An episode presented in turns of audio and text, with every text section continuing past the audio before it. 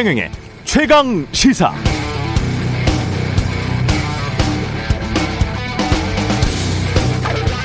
네, 투자자들을 상대로 우리 기업 상황은 이렇습니다. 이렇게 좋네요. 라고 하면서 홍보, 투자 유치 활동을 하는 업무를 IR이라고 합니다. 이 IR 업무는 되게 문과 출신들 말 잘하는 사람들이 맞죠? 그런데 오히려 이렇게 말만 번지르하게 기업을 홍보만 하려고 한다면 믿음이 갈까요? 그런 의미에서 기업이 당면한 과제, 향후 위험 요소까지 상세하게 함께 설명해주는 외국 글로벌 기업들의 IR 보고서, 위험 요소나 부담 요소, 약점 이런 것까지 다 나오는 IR 보고서가 훨씬 믿음이 갑니다. 현황은 정확히 이렇지만 우리 장점은 뭐고 약점은 뭐기에 앞으로 어떻게 하겠다고 투자자들에게 정직하고 투명하게 자신을 드러내면 아 지금 주가보다 더 높아질 수 있겠구나라는 믿음이 오히려 생깁니다. 마찬가지죠. 정부나 정치인들의 공보 업무도 실체와 맞게 정직하게 해야 하는 게 원칙입니다. 메시지, 홍보, 이미지만 강조하다가 나중에 선거 끝나서 뽑고 나니 실체는 본질은 가치는 꽝이었다. 이런 사실상 유권자 국민들을 속이는 게 됩니다. 미디어 기술이 아무리 고도로 발달해서 메시지 관리나 이미지 창출이 선거에서 아무리 중요한 요소가 되었다고 하더라도 본질은 여전히 후보의 자질, 능력, 공약, 정책 등이 되어야 합니다.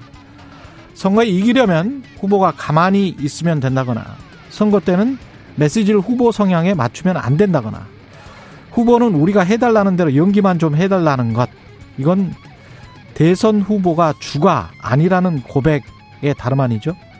그럼 유권자들은 가만히 있는 후보, 선거 때만 성향을 안 보이는 후보, 연기 잘하는 후보를 찍으란 말인가요? 요즘 국민의힘 지도부의 언행들은 참 이해하기 힘들죠. 어떤 배경이 있는 것 같은데 어제 국민의힘은 김종인 총괄 선대위원장을 제외한 선대위 지도부가 일단 사퇴를 했습니다.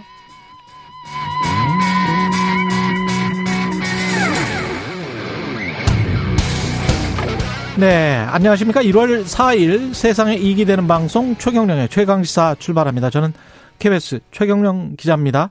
최경령의 최강시사 유튜브에 검색하시면 실시간 방송 보실 수 있습니다.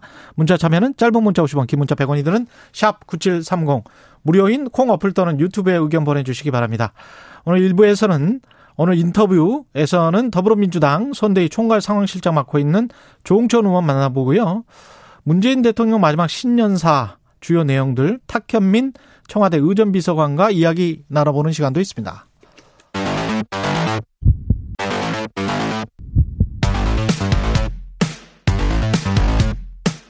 오늘 아침 가장 뜨거운 뉴스 뉴스 언박싱 네 뉴스 언박싱 시작합니다. 민동기 기자 김민아 시사평론가 나와 있습니다. 안녕하십니까? 안녕하십니까? 예. 국민의힘 선대위가 지금 올스톱인 상황에서 외부 인터뷰도 다 막혀 있기 때문에 네. 섭외가 거의 불가능합니다. 예. 9시 뉴스 인터뷰도 취소되지 않았습니까? 9시 뉴스, KBS 9시 뉴스 인터뷰도 지금 윤석열 후보 인터뷰가 취소됐고, 우리도 사실은 권성동 후보랄, 권성동 후보가 아니죠. 권성동 사무총장이랄지 줄줄이 예정이 돼 있었거든요. 네. 다 취소됐어요. 정말 걱정입니다. 저희도. 예. 방송, 네. 예, 방송인들 입장에서도 지금 공정하게, 걱정해요. 공정하게 목소리를 들려주고 예, 싶은데. 예. 그래서 지금, 아, 좀, 당혹스러운 상황입니다. 예, 지금 어, 상황이. 그러니까 어제 굉장히 엄청난 사건이 보통 이게 몇 달에 걸쳐서 일어날 사건이 하루에 다 발생을 했거든요. 예. 타임라인을 거칠게 요약을 하면 이렇습니다. 음. 그 일요일에요. 김종인 위원장하고 윤석열 후보가 오찬 회동을 가졌고 한 번 더 만났습니다. 예, 만나서 무슨 얘기를 했냐면 선대위 쇄신 방안에 대해서 논의를 했거든요. 근데 이제 김종인 위원장 같은 경우에는 전면적인 쇄신을 주장을 했고 예. 윤석열 후보는 아마 부분적인 어떤 쇄신을 얘기를 했던 것 같은데 음. 결국에는 의견 일치를 못 봤다라고 합니다. 그리고 이제 일요일에 또 하나 이제 김종인 위원장이 굉장히 좀 불편했던 것 중에 하나가 윤석열 후보가 소상공인 자영업자 대책을 숙지하지 못한 채 예. 더듬거리면서 발표하는 그런 장면들이 유튜브로 생중계가 됐었거든요.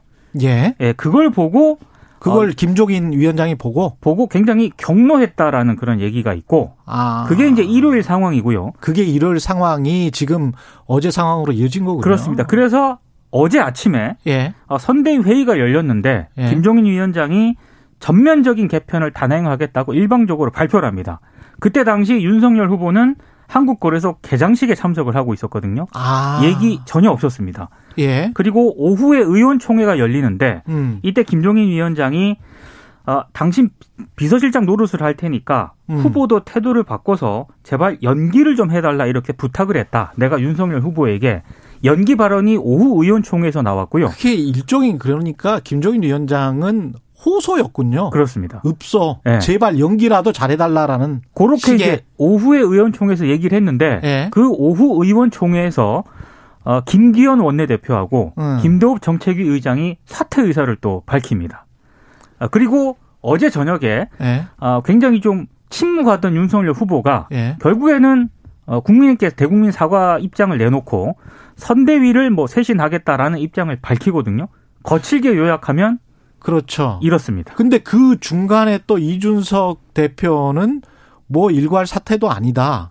사무총장도 사퇴하지 않았는데 그러니까 뭐 이런 이야기를 또 한단 말이죠. 중앙선대위에서 예. 김종인 위원장도 일 포함한 일괄 사퇴 의사를 이제 기자들에게 공지를 예. 하거든요.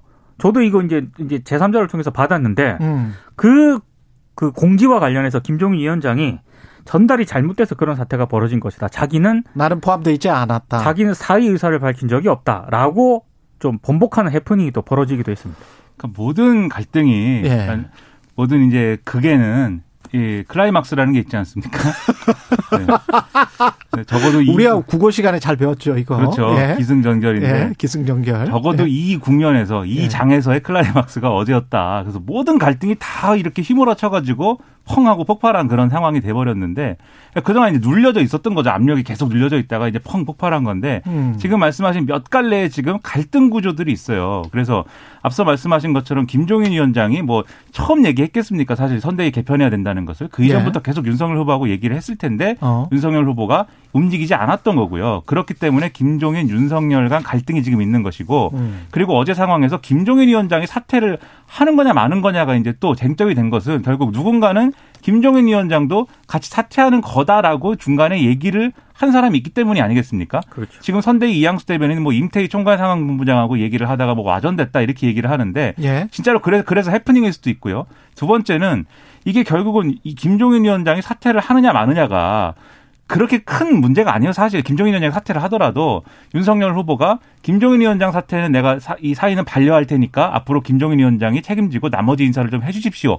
이러면 아무 문제가 없는 거예요. 후보가 위원장을 다시 한번 재신입하는 과정으로 볼 수도 있죠. 그렇죠. 그렇죠. 근데 예. 그렇게 하면 아무 문제가 없는 건데 이게 쟁점이 되는 이유는 뭐냐? 예. 결국 그 핵심은 후보가 김종인 위원장도 재신임하고 싶지 않을 수 있다. 또는 재신임하지 않는다. 라고 하는 시나리오가 전제가 되어 있기 때문에 쟁점이 되는 거거든요. 아, 두 사람 간에도 긴장 관계가 지금 있군요. 그렇습니다. 그렇죠. 네. 윤석열 후보 입장에서는 어제 상황이 김종인 위원장이 일종의 뭐 측근들 하는 얘기는 쿠데타 음. 아니냐 뭐 이런 얘기도 나왔다고 하고 아, 쿠데타라고 표현했어요. 실제로 윤석열 핵심 관계자 윤핵관 아. 중심으로는 김종인발 쿠데타다 뭐 이런 얘기도 돌았고요. 김종인발 쿠데타다. 오늘 조선일보를 보면은 김종인 위원장이 일방적으로 선대위 해체 그 개편 이런 거를 발표했잖아요. 주변 지인들에게 굉장히 화를 냈다라는 그런 보도도 하고 있습니다. 그래서 제가 말씀드린 게 이제 윤석열 후보가 어. 김정인 위원장까지 그럼 책임져라. 이런 시나리오가 하나가 있는데 온도는 온도 차는 좀 있는 다른 이제 가능성도 있습니다. 이게 예. 윤석열 후보가 이 그림에서는 김종인 위원장한테 일방적으로 뭐 조련당하는 거잖아요. 그러면 그렇죠. 지금 말씀 말씀하신 이런 시나리오대로 하면은 지금 예. 상황대로 하면은 김종인 위원장이 연기를 하라고 하고 어. 그리고 이 선대위 개편 작업도 김종인 위원장이 주도하는 그림이 되기 때문에 그러면 이제 후보의 리더십에 상처가 나니까 어. 적어도 후보가 그것을 부탁하는 모양새를 좀 만들어 달라. 면을 세워 달라. 이런 이제 얘기가 김종인 위원장 사퇴 얘기로 연결됐을 수 있고 그래서 여러 가지 가능성이 언급이 되는데 적어도 윤석열 후보 측하고 김종인 위원장하고의 기류가 안 좋다. 이거는 이제 기정사실이라고 보이고요. 그리고 또 하나의 갈등이 이준석 대표하고 나머지의 관계입니다. 그렇죠. 이게 아까 말씀하신 권성동 사무총장은 사퇴했느냐 이 질문이 거기 함축돼 있는 건데 게다가 무슨 윤사모 이야기가 나오면서 네. 뭐 본인의 신상이나 전화번호까지 다 지금 털려서 문자 폭탄이 왔다는 거 아니에요? 그러니까 윤, 누군가가 이른바 윤사모로부터? 그러니까 이준석 대표는 예. 누군가가 윤석열 그 후보를 핵심 지지층으로부터 음. 본인이 여러 가지 지금 좌표를 찍힘을 당했다라고 주장을 하고 있는 거죠. 좌표가 찍혔다. 네. 그렇죠. 그리고 이제 이준석 대표의 이제 부모님의 예. 재산이라든가 이런 자료들이 일부 보수 성향의 유튜브 운영자들에게 넘어가 가지고 그게 또 여러 가지 얘기가 되고 있다. 그러면 이런 자료들은 어디서 유출된 거냐? 이준석 대표가 과거에 선거 출마하기 위해서 공천 심사 받을 때 냈던 자료가 당 사무처에서 유출된 거 아니냐. 그러니까 그래서 사무총장을 지정을 한 거구나. 그래서 네. 사무총장이 이것을 알아보시오라고 이제 아침에 비공개 회의에서 얘기를 했는데 권성동 사무총장. 그렇죠. 예. 권성동 사무총장이 내가 한 거 아니다라는 취지로 이제 바- 반발을 해서 음. 이준석 대표가 그게 아니고 알아보라고 했다 이러면서 충돌이 된 거거든요. 근데 아. 이준석 대표도 속마음으로는 뭔가 있다 이렇게 보는 거죠. 권성동 사무총장 등등등. 예. 그래서 이 갈등 구조가 하나가 있는데 또 어제 주목할 만한 게 김기현 원내대표하고 김도업 정책위원장하고 연내 지도부가 다 사퇴하고 예. 의원총회에 참여했던 국- 이 국회의원들도 당직을 다 사퇴한다고 밝히지 않았습니까? 예. 이게 선대위 직책을 내려놓는 거는 지금 상황에서는 당연한데 왜 당직을 다 내려놓고 있느냐. 그렇죠. 결국 이준석 대표를 겨냥한 것이다. 그렇, 그렇죠. 아. 결국 이준석 대표까지 대표 다 사퇴해라. 그렇죠. 지도부가 아. 다 총 사퇴해야 되고 그 핵심은 이준석 음. 대표가 물러나야 되는 거 아니냐로 지금 불길이 번지고 있는 겁니다. 그러면 여기서 이준석 대표의 입장이 있어야겠죠. 그러면 이준석 대표는 이렇게 생각할 수 있겠네요. 이게 당대표 사퇴가 핵심이면 본인을 사퇴시키고 그리고 일괄적으로 당 지도부는 다시 뽑아야 되니까 그때는 또 세력이 또는 선대위 중심으로 해서 네, 한동안 또 가, 비대위 중심 체제로 그렇죠. 그냥 그렇죠. 가든지 비대위로 그렇죠. 간다는 예. 지도부를 선출할 수는 없을 것이고. 예. 그러면 근데- 비대위 체제로 가면 그러면 윤석열 후보 중심으로 다시 되기 때문에 그렇죠. 근데 여기서 또 음. 이제 흥미로운 점은 김정인 위원장이 예. 그러면 이 선대위 재편 작업 누구랑 할 거냐라고 물었을 때 음. 이준석 대표랑 상의하겠다고 지금 얘기를 해요. 그러면 아, 김정인 위원장은 네, 그렇죠. 김종인 위원장은 또 이준석 대표가 물러나는 그림은 안 그리고 있는 거고 그리고 이준석 대표도 난 버틴다라는 입장이거든요. 난 손학규에게 단련되었다. 이렇게 얘기를 어제 했는데 바른미래당 시절에 이준석 대표가 최고위원직을 던지면서 손학규 대표 사퇴를 요구를 했는데 받아들여지지 않은 사례가 있습니다. 예. 그러니까 나는 손학규 대표처럼 버티겠다 이 얘기를 하면서 2011년에 홍준표 한나라당 대- 지도부가 무너진 사례가 있어요. 최고위원들이 사퇴를 하면서 홍준표 대표가 버티질 못하고 무너졌거든요. 그 사례를 들어서 김재원 최고위원이라든지 조수진 최고위원이 그만둘 수 있다. 이 얘기가 나오는 거에 대해서도 이준석 대표가 그만두면 나는 후속 멤버를 준비할 것이다. 어. 안철수 국민의당 대표를 최고위원으로 임명할 수 있다. 어제 이렇게 또 이 얘기를 그게 해버려가지고 그 말이군요. 그렇죠. 그러니까 본인은 절대 사퇴하지 않겠다. 네, 그렇죠. 나를 사퇴시키기 위한 전반적인 어떤 뭐랄까요 모략 같은 거다 이렇게 지금 생각을 하고 있는 것일 수도 또 어째 있겠네. 의총 그렇죠. 분위기도요. 이준석 대표 책임론이 굉장히 세게 나왔거든요. 그러니까 이게 음. 맥락을 보면은 상당히 이준석 대표를 압박하는 그런 모양새로 갔던 겁니다. 그래서 이 모든 갈등이 응축돼 가지고 어제 한 번에 펑 터진 게 여러분이 보는 이 뉴스의 진상입니다. 아, 이제 좀 이해됐어요. 저는 뭐 어제 계속 뉴스가 나오길래 네. 이게 도대체 무슨 형국인지 뭐 이랬는데 그러면 이게 앞으로 어떻게 되는 겁니까? 이 전선은 분명하네. 그렇습니다. 김종인 플러스 이준석 그리고 윤석열과 대부분의 중진 의원들 이렇게 되는 거네요. 그러니까 지금 예. 김종인 위원장 같은 경우에는 어제 뭐라고 했냐면요. 기자들에게 음. 늦어도 5일까지 예, 내일입니다. 윤석열 후보와 상의해서 선대위 개편 문제를 일단락 지어야 한다. 음. 후보가 올바른 결단을 내릴 것으로 기대한다. 이렇게 얘기를 했거든요. 그러니까 윤석열 후보가 김종인 위원장이 그동안 물밑에서 계속적으로 요구했던 선대위 전면 개편 작업 있지 않습니까? 이걸 네. 어느 정도 받아들이느냐. 요게 이제 굉장히 관전 포인트가 될 것 같고 만약에 그 부분에 있어서 김종인 위원장의 어떤 기대치가 반영이 안 된다. 이러면 이제 상황이 약간 좀 어떻게 될지도 모르는 거죠. 그러니까 물밑에서는 계속 지금 이 선대위 재구성을 그럼 어떻게 할 거냐를 놓고 신경전을 벌이는 건데 음. 근데 중요한 거는 윤석열 후보가 지금 상황이 좋고 윤석열 후보가 다 잘해왔는데 이런 다른 뭐 이준석 대표라든지 발목 잡는 사람들 때문에 상황이 망한 거다라고 생각을 한다면 이것은 이제 받아들이지 않겠죠. 그런데 누가 봐도 윤석열 후보 때문에 윤석열 후보 본인의 어떤 그렇죠. 여러 가지 실책들 그리고 그 실책들이 선대위 차원에서 관리되지 않으면서 생긴 문제들이 있는 거거든요. 이게 이 주말간에 이제 화제가 됐던 윤석열 후보 족발 동영상이라는 게 있어요. 예. 이 족발집에 가서 이 한국형 PPP 그러니까 어 그렇게 이제 말할 수 있는 그러니까 네. 예를 들어서 이 자영업자들에게 사업 자금을 대출을 해 주는 데 있어서 정부가 이 사업 자금의 임대료와 공과금 쪽으로 이제 지출된 음. 부분에 있어서는 절반을 어 이렇게 이선. 선 변제를 해주고 예. 나머지 절반은 자영업자 알아서 갚는 걸로 하자. 그렇죠. 이걸 발표를 하는데 제가 지금 이렇게 설명하지 않았습니까? 예. 이거는 이제 복잡한 내용이 아니에요. 10분만 예. 봐도 아는 내용인데 음. 윤석열 후보가 이것을 옆에서 다른 참모들이 중간중간 코치를 해줌에도 불구하고 이것을 제대로 숙지하지 못했다라는 티가 역력한 음. 그러한 상황으로 발표를 합니다. 그게 어제 쭉 전파를 타고 그랬거든요. 그 A4G로 전달을 하, 했거든요. 그러니까 네. 이런 그랬죠. 문제가 있다 예. 보니까 윤석열 후보도 지금 이 선대위 개편이나 김종인 위원장의 요구 등등을 완전히 거부만 할 수는 또 없는 상황이에요. 그렇기 때문에 이 상황이 어떤 갈등 구조 속에서 어떠한 절충으로 흘러가겠지만 선대위 개편의 폭은 굉장히 클 수밖에 없고 제로 베이스에서 이제 논의하는 수밖에 없는 거죠 지금. 아, 이게 골치 아프네요. 이 후보의 자질이나 능력에 관해서 내부에서도 지금 약간의 회의론이 나오는 거 아닌가 싶기도 합니다. 그러니까 김종인 위원장이 어제 연기만 잘해달라고 말하는 건 아주 극단적이고 계속 본인 입장에서는 굉장히 불쾌한 이야기입니다. 이거는. 강조했던 게 후보에 예. 끌려달리지 말라 이런 취지의 발언을 계속했거든요. 그러니까 어제 의원총회에서도 네. 김종인 위원장이 의원들에게 얘기를 합니다. 음. 어, 후보의 눈치만 보고 지금 그렇게 해서는 안 된다. 후보한테 할 얘기가 있으면 정확하게 하는 게 필요하다. 그러니까 후보가 이 여러 가지 조언이나 충고나 이런 것들을 100% 지금 흡수하지 못하고 있기 때문에 음. 의원들은 또 후보가 권력인 거 아닙니까? 그래서 그렇죠. 후보의 눈치를 보고 후보에 맞춰주느라고 이 상황이 개선이 안 된다라는 인식을 김종인 위원장은 또 갖고 있다는 거거든요. 예. 결국은 후보를 굴복시키는 과정처럼 지금 비춰질 수가 있기 때문에 음. 그걸 또 윤석열 후보가 어떻게 받아들이냐 이런 것들이 쭉 쟁점이 남아 있는 겁니다. 예. 다음 소식 이어가겠습니다. 6726님, 배우가 필요하다면 명배우 이덕화나 김영철이 적격 같은데 어떠신지요?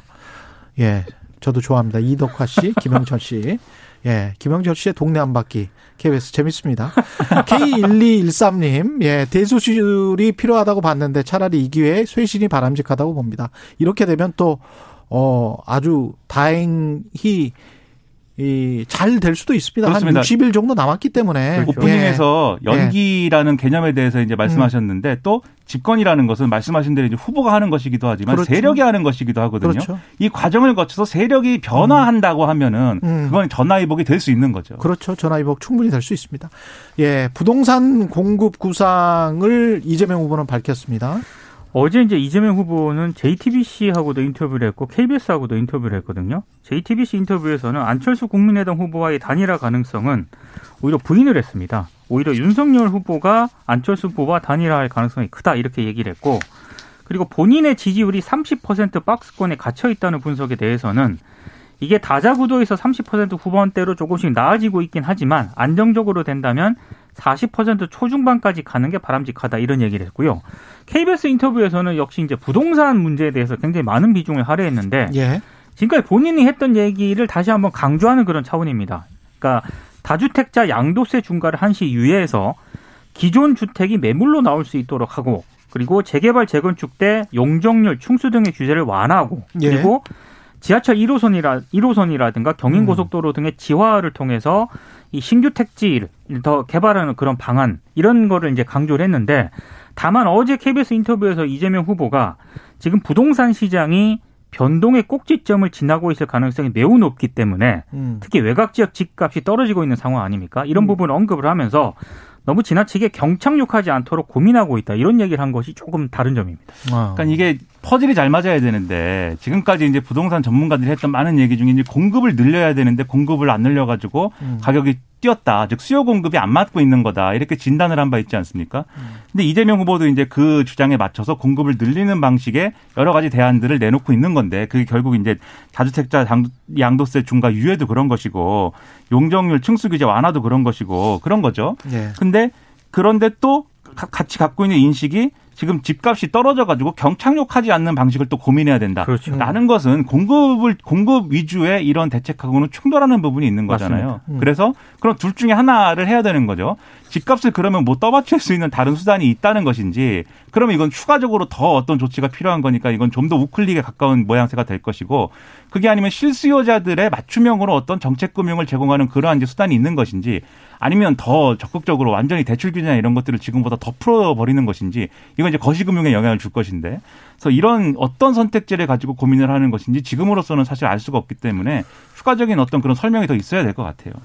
이거 뭐 부동산 이야기는 뭐 2시간, 3시간을 해도 그렇죠. 명확한 네. 해답이 없기 때문에.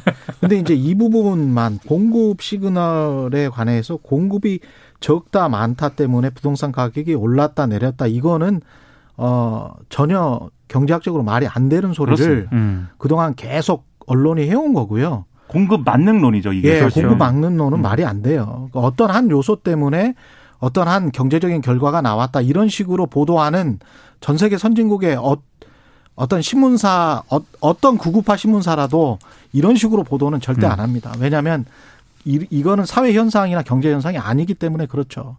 실제로 그렇지 않고 근데 다만 공급과 관련해서 공급이 지속적으로 되어 가고 있고 된다는 그 시그널을 시장에 계속 믿음을 심어 주, 그렇죠. 줘야 된다. 네. 네. 그거는 맞는 말이에요. 그렇습니다. 패닉을 제어할 예. 필요는 있는 것입니다. 예. 네. 그 정도는 맞는 말이고 공급은 실제로도 문재인 정부 때 서울 같은 경우에 4만 가구, 5만 가구 정도 꾸준히 돼 왔었고 그게 박근혜 정부 때 3만 가구, 4만 가구에 비해서는 더 많았던 게 사실이에요. 그렇죠. 예. 그게 입주 물량 그 숫자로 지금 나오고 있기 때문에 이게 공급이 많았다 적었다를 가지고 팩트가 없는데 자꾸 공급을 늘려라라고 공급만 늘리면 가격이 떨어진다.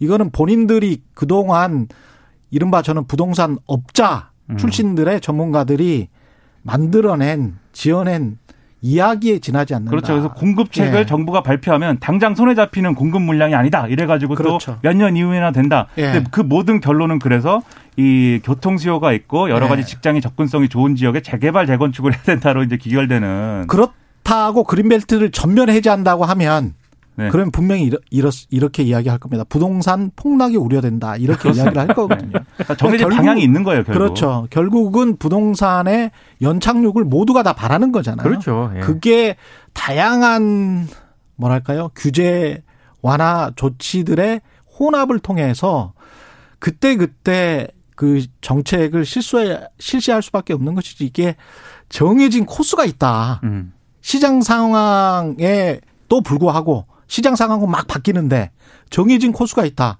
이거는 아닌 거죠. 그리고 문재인 정부가 실책한 것은 마치 정해진 코스가 있는 것처럼 그렇죠. 모든 것이 투기 세력이 탓인 양 그렇습니다. 그런 식으로 몰고 간 게 또 잘못인 것입니다. 예. 예. 좀 정리가 됐습니다. 오늘은 44분까지라서 아. 충, 예, 충분히 이야기를 할 수 있을 것 같습니다. 안철수 후보는 저의 길을 굳건히 가겠다. 예.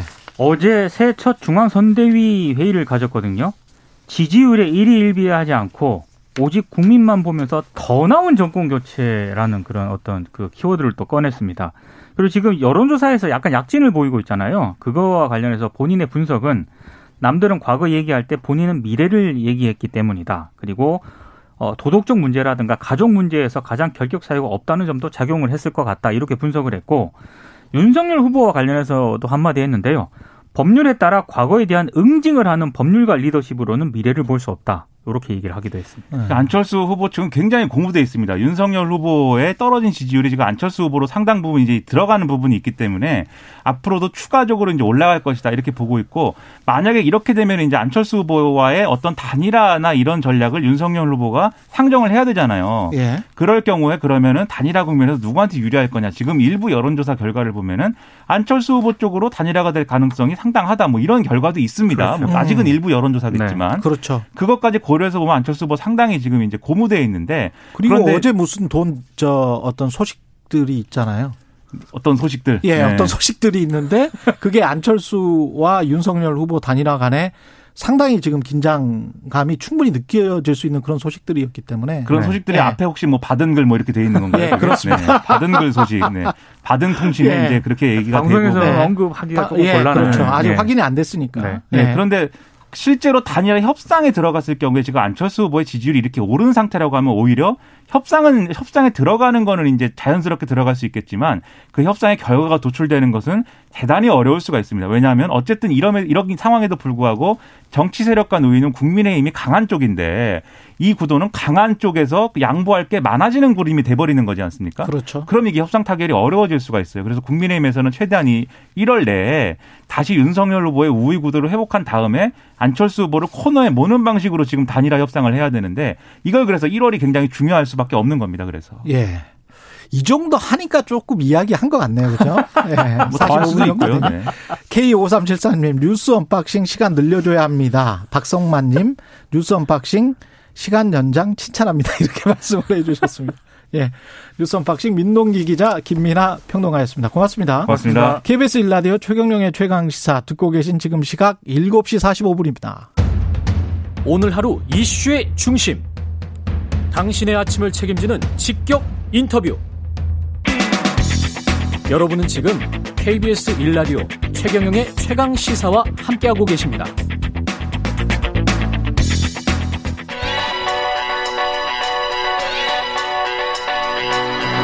최강 시사 시네리의 눈. 네, 시네리의 눈 뉴스 포터 시네리 에디터 나와 계십니다. 안녕하십니까? 네, 안녕하세요. 예, 오늘은 코로나 19 소식인데 전 세계가 지금 난립니다. 네, 미국 예. 같은 경우는 하루에 확진자가 지금 다시 40만 명대로 올라섰습니다. 하루 확진자가 40만 네, 명. 하루 확진자가 네. 40만 명. 미국은 지금 80만 명의 사망자죠? 네, 맞습니다. 지금 거의 뭐 오미크론 때문에 이전에 공포가 다시 좀 재현될까 지금 좀 두려워하고는 있는데 음. 다행히도 그 증상이 조금 경미하다라는 얘기가 많아서 예. 그나마 다행인데 지금 이런 와중에도 전 세계 국가들은 오히려 그 격리 기간 을 단축하고 있습니다. 격리 기간은 단축을 해야 될 것 같아요. 네, 그래서 예. 미국이 먼저 이 네. 열흘에서 이제 닷새로 단축을 했는데요. 음. 별도의 검사 없이도 그냥 마스크를 쓰고 다섯 이제 5일이 지나면 매출이 가능하도록 했고 영국도 자가 격리 기간을 10일에서 7일 일주일로 단축을 했고 여기에서는 이제 두 번의 PCR 검사를 받고 음성을 받으면 격리가 해제되는 조치고요. 예. 프랑스도 이제 7일로 줄였고, 아, 그런데 이제 프랑스 같은 경우는 기존에는 이제 밀접 접촉을 하면 이 접종 완료자가 그 격리를 해야 됐어요. 근데 네. 이제는 아예 격리조차를 없앴습니다. 그러니까 아. 백신을 와- 접종을 한 사람들이 밀접 접촉을 할 경우에는 음. 격리를 하지 않아도 된다 이렇게 바뀌었고요. 백신 접촉을 충분히 했기 때문에 이런 조치가 나올 수도 있는 네, 거죠. 잠복 그리고- 기간에 관한 생각도 약간 좀 달라졌나 봅니다. 맞습니다. 예. 그리고 캐나다도 코로나19 백신 접종 완료자의 자가 격리 기간을 5일로 줄이는 방침을 했는데 음. 아까 전에 말씀드렸듯이 미국이 가장 먼저 이 격리 기간을 단축했잖아요. 예. 근데 미국 같은 경우는 별도의 검사 없이도 그냥 격리 해제 해 줬단 말이죠. 어. 근데 이거에 대한 반발이 굉장히 좀 거세졌습니다. 물론 기업에서는 음. 인력난 때문에 힘드니까 환영했지만 예. 이 노동자들은 아니 검사를 받지도 않고 업무에 복귀하면 아. 또 동료로부터 걸릴 수 있는 거 아니냐. 뭔가 PCR 검사를 하도록 해라라고 해서 음. 어, 지금 지침 수정을 좀 하기로 시사를 했고요. 예. 아마도 미국도 이 격리 해제 전에는 PCR 음, 검사를 통해서 음성을 좀 확인하는 그 요건을 이번에 추가할 것으로 보입니다. 근데 미국 노동자들이나 미국 사람들은 좀 많이 다른 것 같아요. 네. 특히 이제 백신이나 백신을 맞거나 아니면 테스트를 이렇게 해서 음성인 거를 확인하거나 뭐 네. 이러지 않으면은 네. 고용에도 지금 영향이 미쳐서 네, 맞습니다. 실직되기도 하지 않습니까? 네, 실직도 하죠. 캐나다 같은 경우는 예. 에, 접종을 하지 않은 공무원들을 지금 해고하고 있고요. 이미 해고하고 무급 있죠. 휴가를로 이제 가겠다라고 해서 한 120만 명 정도가 무급 휴가제를 선택해라. 예. 백신을 접종할 것인지 아니면 네. 무급 휴가를 할 것인지 선택해라라고 했고 예. 그 중에 이제 일부는 백신을 맞지 않으니까 어. 서서히 공무원들을 해고하고 있습니다. 그런 강경한 민간 기업들 같은 있습니다. 경우도 미국은 지금 해고한다고 하니까 맞습니다. 해고한다고 하니까 공화당이 주지사로 있는 한 다섯 개 주 정도가 있어요. 아이오와 뭐 테네시 뭐 네. 예. 이런 주들, 알칸사 이런 주들에서는 어 기업에서 해고하면 우리가 실업 수당을 주에서 따로 줄게. 네, 맞습니다. 이렇게 하면서 공화당 당원들이 백신을 안 맞아도 된다는 식으로 또 부추기고 있단 말이죠. 맞습니다. 굉장히 아 정치적인 이념 때문에 이렇게까지 가는 거는 좀 아닌 것 같은데. 네, 그렇게 좀 가고 있어서 지금 예. 미국 같은 경우는 정말 그래서 그 주로 아예 이사를 간다는 사람들도 나오고 그러니까요. 있습니다. 지금 결국에 이렇게 전 세계가 지금 이런 상황인에도 이제 격리 기간을 단축하는 이유는 가장 크게 두 가지로 나눌 수가 있겠는데요. 예. 첫 번째는 경제죠. 인력난입니다.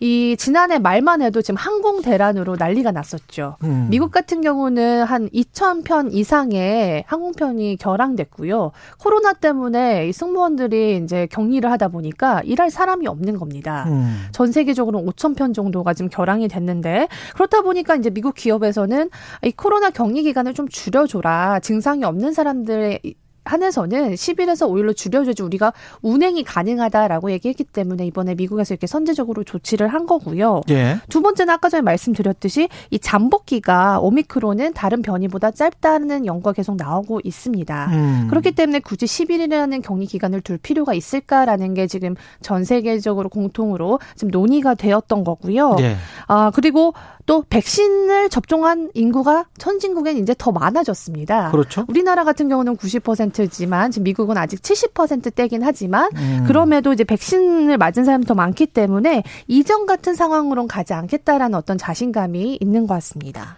자신감인데 40만 명씩 확진되면 이게 사망자 수도 지금 뭐 몇천 명씩이고 네. 하루에 네. 이게 보통 일은 아닌데 미국도 영국도 그럼에도 예. 이전보다는 낫다라고 계속 좀 생각을 하는데 그것도 자, 좀이 사람들도 참 네. 마인드가 어, 행복하겠습니다. 네. 그럼에도 이제 훨씬 더 우리보다 뭐랄까요 네. 릴렉스돼 있는 것 같은 그런 생각이 드네요. 최악을 한번 예. 지났기 때문에 또 이런 게 마음이 좀 강해진 게 아닌가 싶기도 하고요. 하루 확진자가 40만 네. 명인데 최악을 우리나라는 지났, 지났다. 지금이 지금이 좀 가장 최악인 경우잖아요. 예. 그렇다 보니까 좀 다른 것 같고 이 WHO가 이렇게 이제 전 세계 국가들이 음. 자가격리 규제 완화를 하는 것에 대해서 성급하다라고 경고를 했는데요. 예. 또 엊그제 보니까 이 WHO가 올해 아, 잘하면 페- 이제 코로나19 팬데믹 종식을 희망할 수 있겠다라고 얘기하면서 전 세계가 2년 동안 바이러스 잘 알고 대처를 했기 때문에 이제는 곧 끝낼 수 있는 근거와 수단을 확보했다 이런 뭐 굉장히 긍정적인 발언도 했습니다. 각기 다른 시그널이 나오고 있어요. 어제 네. 저그 가천대 교수님 그 인터뷰에서는 네. 우리 세대의 이 바이러스 문제가 끝날까 이런 말씀을 하시더라고요. 네, 결국엔 코로나 또- 바이러스뿐만이 아니고 뭐 네. 각종 변이 바이러스가 나올 수 있다라는 네. 그런 예상이었습니다. 결국에는 여기서도 WHO가 얘기하는 거는 백신 음. 불평등을 해결하지 예. 않으면 그렇죠. 또 다른 오미크론 바이러스 변이가 나올 수 있다는 거죠. 결국은 음. 오미크론도 아프리카 백신이 잘 접종되지 않는 곳에서 계속 나오고 있지 남아프리카 않습니다. 지역에서 나왔죠. 네, 그렇다 예. 보니까 이 백신 불평등을 해결하지 않는 이상 결국에는 이거를 계속 끌고 가야 된다라는 얘기도 있고요. 예. 이 WHO가 어쨌든 코로나 종식을 하기 위한 단서를 백신 불평등으로 해소해야 된다라고 얘기했는데, 어, 저도 이렇게 생각을 합니다. 결국에는 백신 불평등의 문제를 이겨내야 종식이 가능한데, 음. 참 아이러니하게도 이 백신이 충분한 나라에서는 지금 백신을 거부하는 사람들 때문에 굉장히 혼란스럽고, 그리고 정치적으로 백신을 안 맞겠다라고 선언을 하면서 끝까지 네. 안 맞는 한 10% 20%가 네. 지금 있단 말이죠. 그렇죠. 그리고 예. 또 지구 반대편 쪽에는 지금 백신 한 병이 굉장히 귀한 상황인데, 예. 이게 가짜 뉴스도 굉장히 좀 심각한 거죠. 예. 이 날이 갈수록 계속 그 네이처 같은 연구도 일부만 편집 보도하는 국내 언론들도 있습니다. 오미크론이 어, 이 백신 아예 효용이 없다는 식으로 이렇게 오미크론에는 백신이 아예 효용이 없다. 네 그런 식으로 했는데 네이처지 논문에 그런 게 실린 적이 없는데. 네 그런 게 실린 게 아니라 예. 경미한 증상을 유도할 수 있고 델타 감염이 가능, 그러니까 돌파 감염이 가능은 하지만 음. 백신을 맞은 사람한테는 경미한 증상이 확인되고 있다라는 그런 주제로 실린 논문이었는데 거기에 일부만 편집한 겁니다. 그래서 이런 아. 가짜 뉴스가 계속 나와질수록 아무래도 세상의 불평등이 조금씩 나아지기 어렵지 않을까.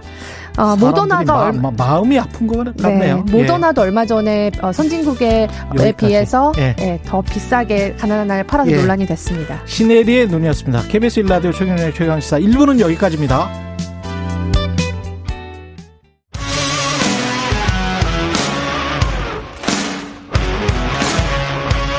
오늘 하루 이슈의 중심 최경영의 최강 시사.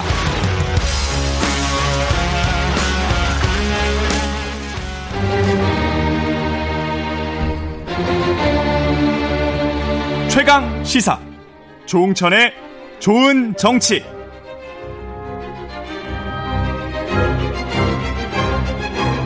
예. 예, 월간 조홍천의 좋은 정치, 누구의 눈치도 보지 않고 거침없는 쇄신을 주문하는 정치권의 미스터 쓴소리, 더불어민주당 조홍천 의원 나오셨습니다. 안녕하십니까. 안녕하세요. 예.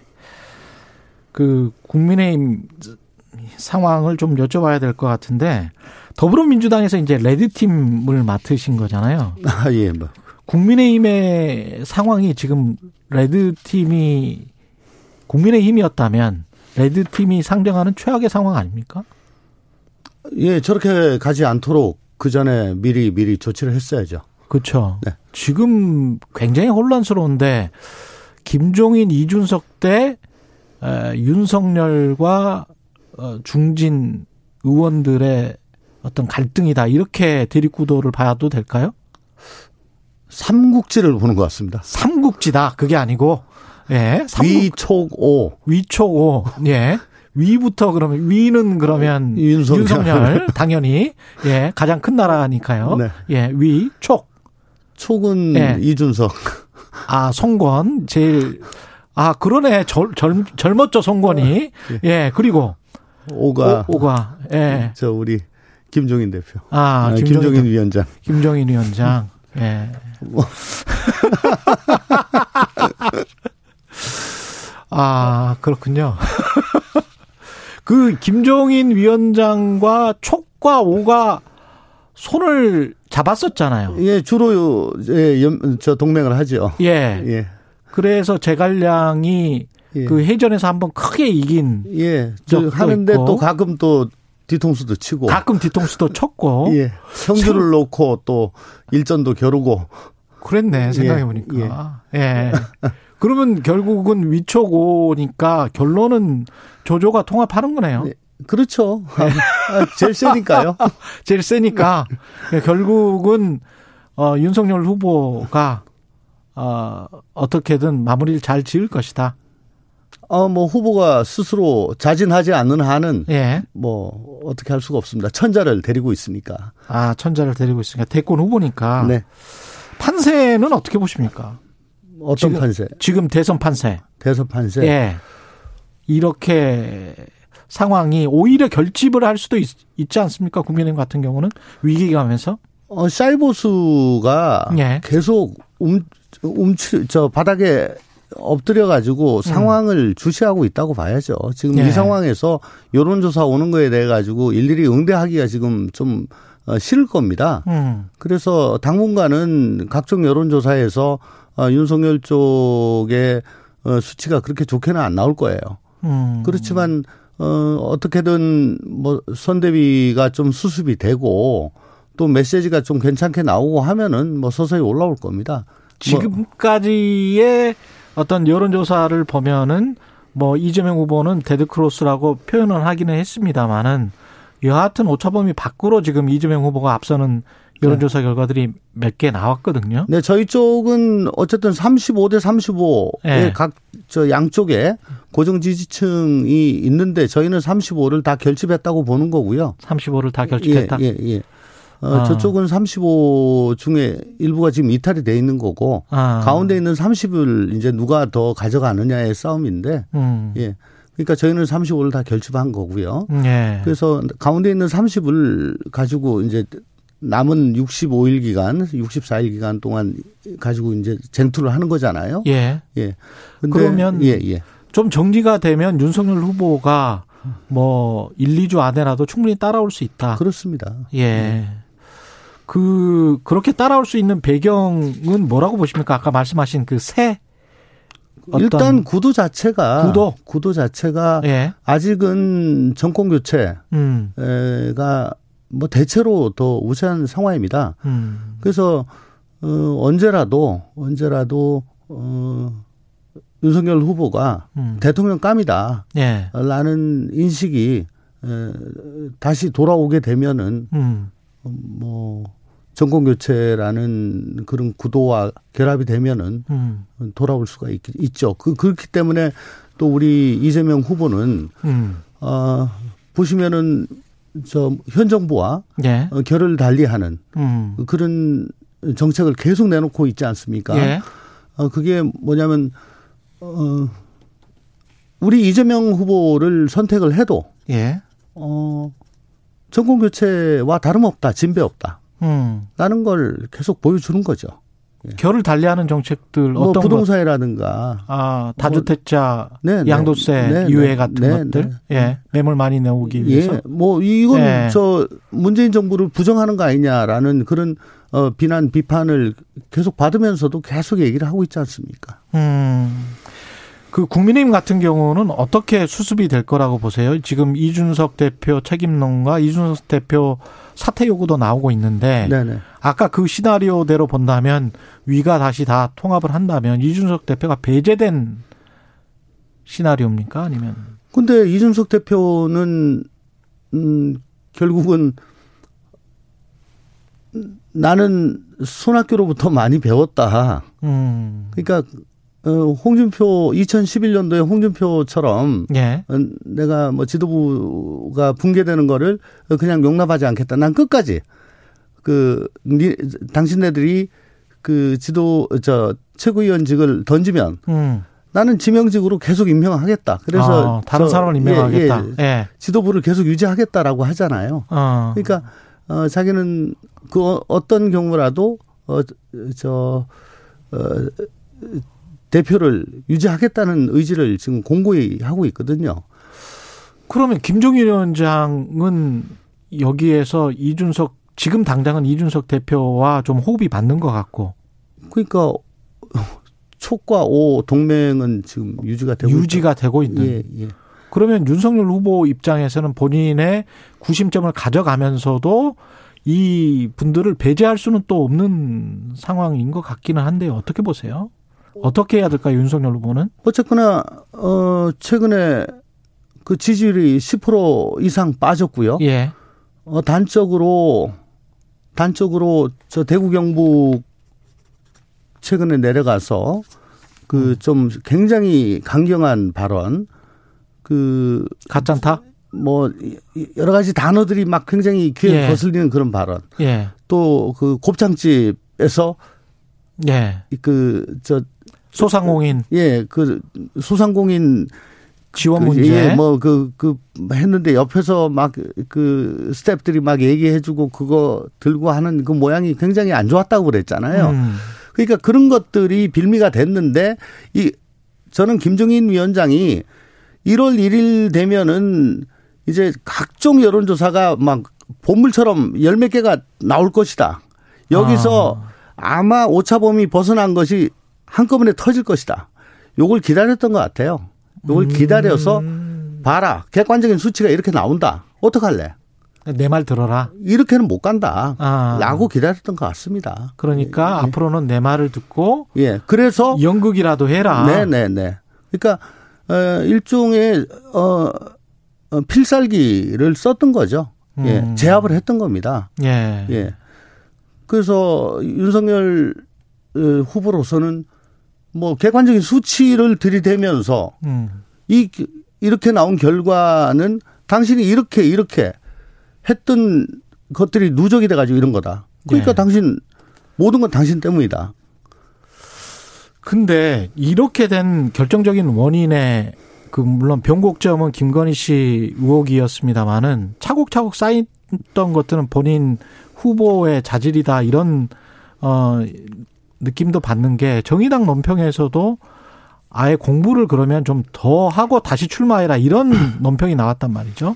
결국은 예. 이 3대 리스크가 있었어요. 후보자 예. 본인 리스크, 또 배우자 리스크, 음. 또 선대위 리스크.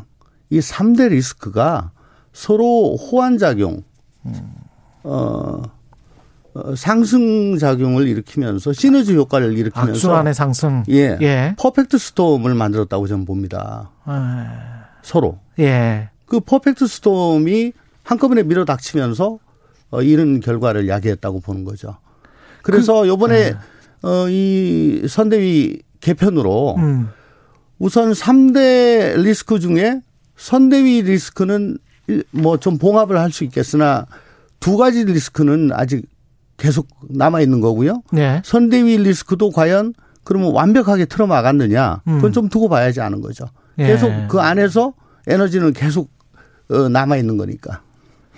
야당 후보 교체설은 법적으로는 불가능하죠.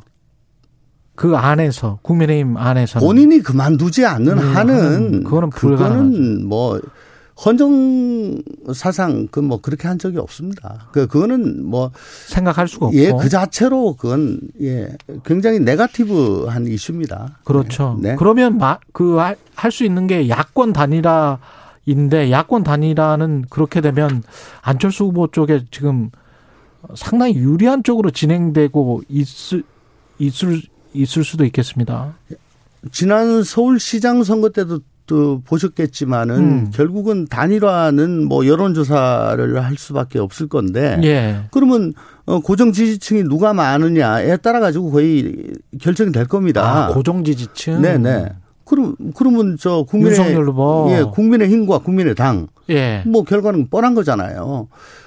그리고 10% 15%면은 네. 선거 비용 보전이 됩니다. 지금 이미 한 10% 가까이 뭐. 된다고 그러면 여론조사에. 그러면 반절 보전되고요. 예. 15% 되면은 전액, 전액. 보전되고요. 그 그게 굉장한 의미가 있는 겁니다. 아 그러네요. 예. 향후 정계 개편 네, 거기다가 예. 대선 이후 3개월 후에 지방선거가 있습니다. 그러네요. 예. 10% 15% 후- 득표하고 선거비용 보전받고 지방선거에서 연동이 되기 때문에 안철수 후보 입장에서는 뭐 단일화를 쉽게 받아들여줄 이유가 없네. 거기다가 예. 또 철수했냐라는 그것까지 따라오기 때문에 저는 그게 그렇죠. 그렇게 쉽지 않다고 봅니다. 민주당은 지금 관련해서 어떤 연정 구상 정의당이랄지 안철수 후보랄지 있으십니까? 생각이 좀 나오는 것 같더라고요. 송영길 대표도 그런 이야기를 하고. 그거는 내부적으로 예. 뭐 이렇게 깊게 논의가 됐다는 게 아니고 후보 입장은 음. 인재를 발탁하고 저 받아들이고 예. 정책을 또 받아들이는 들음에 있어 가지고 아, 폭넓게 광범위하게 예. 아, 하겠다 그런 정도에 에, 불과합니다. 그러니까 이 후보가 보면은 굉장히 실용적이거든요. 음. 뭐딱 갇혀 가지고 한다기보다는 예. 에, 남의 사람, 남의 정책이라도 좋은 거 국민민복을 위해서 정말 꼭 필요한 거는 다 받아들이겠다. 이, 이 정도라고 보시면 될 겁니다.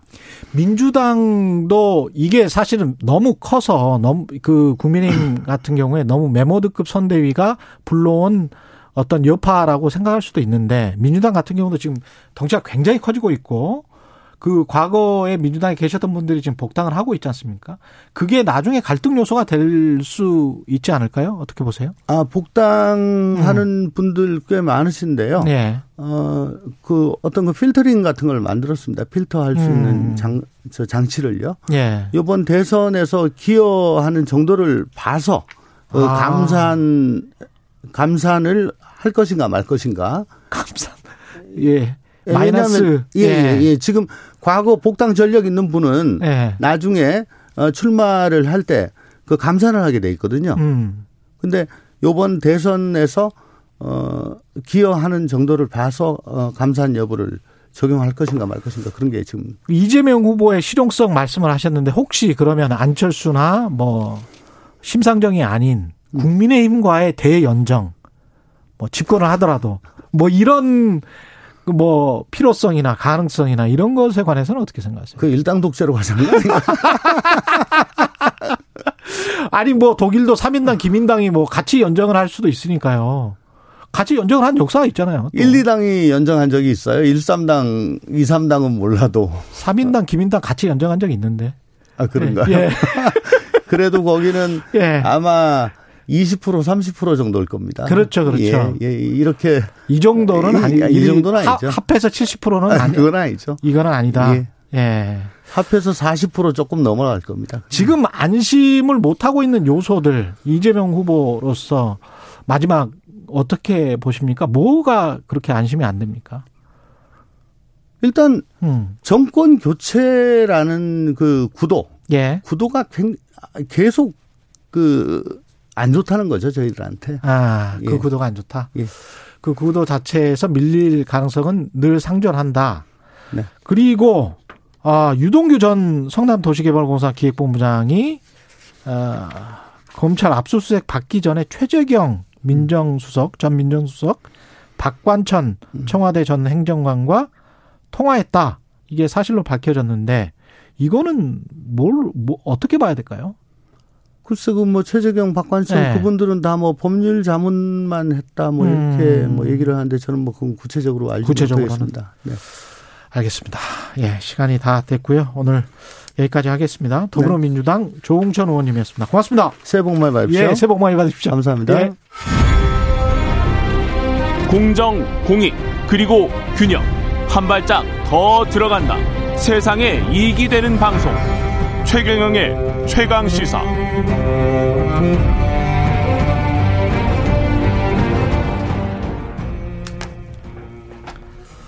네, 문재인 대통령이 어제 임기 중 마지막 신년사를 통해서 회복과 선도 그리고 평화를 강조했습니다. 문재인 정부의 5년 각종 우전 행사를 기록 야, 기획한 탁현민 전 아, 탁현민 청와대 의전비서관과 어제의 신년사 그리고 지난 5년을 좀 돌아보겠습니다. 잠깐만요. 예, 탁현민 비서관 연결돼 있죠? 안녕하세요. 네, 안녕하십니까. 예, 예. 이어폰 단추를 제가 못 찾아가지고 잠시 아, 예. 예 더듬거렸습니다.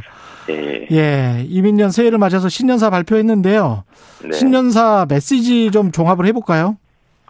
글쎄, 뭐, 제가 종합적으로 말씀드리기보다는, 예. 저는 이번 신년사의 핵심 키워드는 선도국가인 것 같아요. 예, 뭐, 대통령의 구체적인 뭐, 실행 방안이라든지 회고도 있긴 있었지만, 가장 방점이 찍혀 있는 이, 음, 신년사의 핵심 부분은 이제 대한민국이 자타가 공인하는 선진국의 대열에 진입을 이미 했고, 앞으로 그 여정을 선도해서 나가겠다는 대통령의 의지가 드러났던 그런 부분이 아닌가 싶습니다.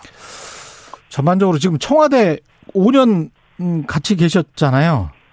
예, 뭐, 예. 잠깐 나가 있을 때도 있었지만, 뭐, 그때도 자문위원으로 있었으니까 5년 있었다고 음. 볼수 있겠죠. 예, 기억에 가장 남는 행사는 뭐였습니까?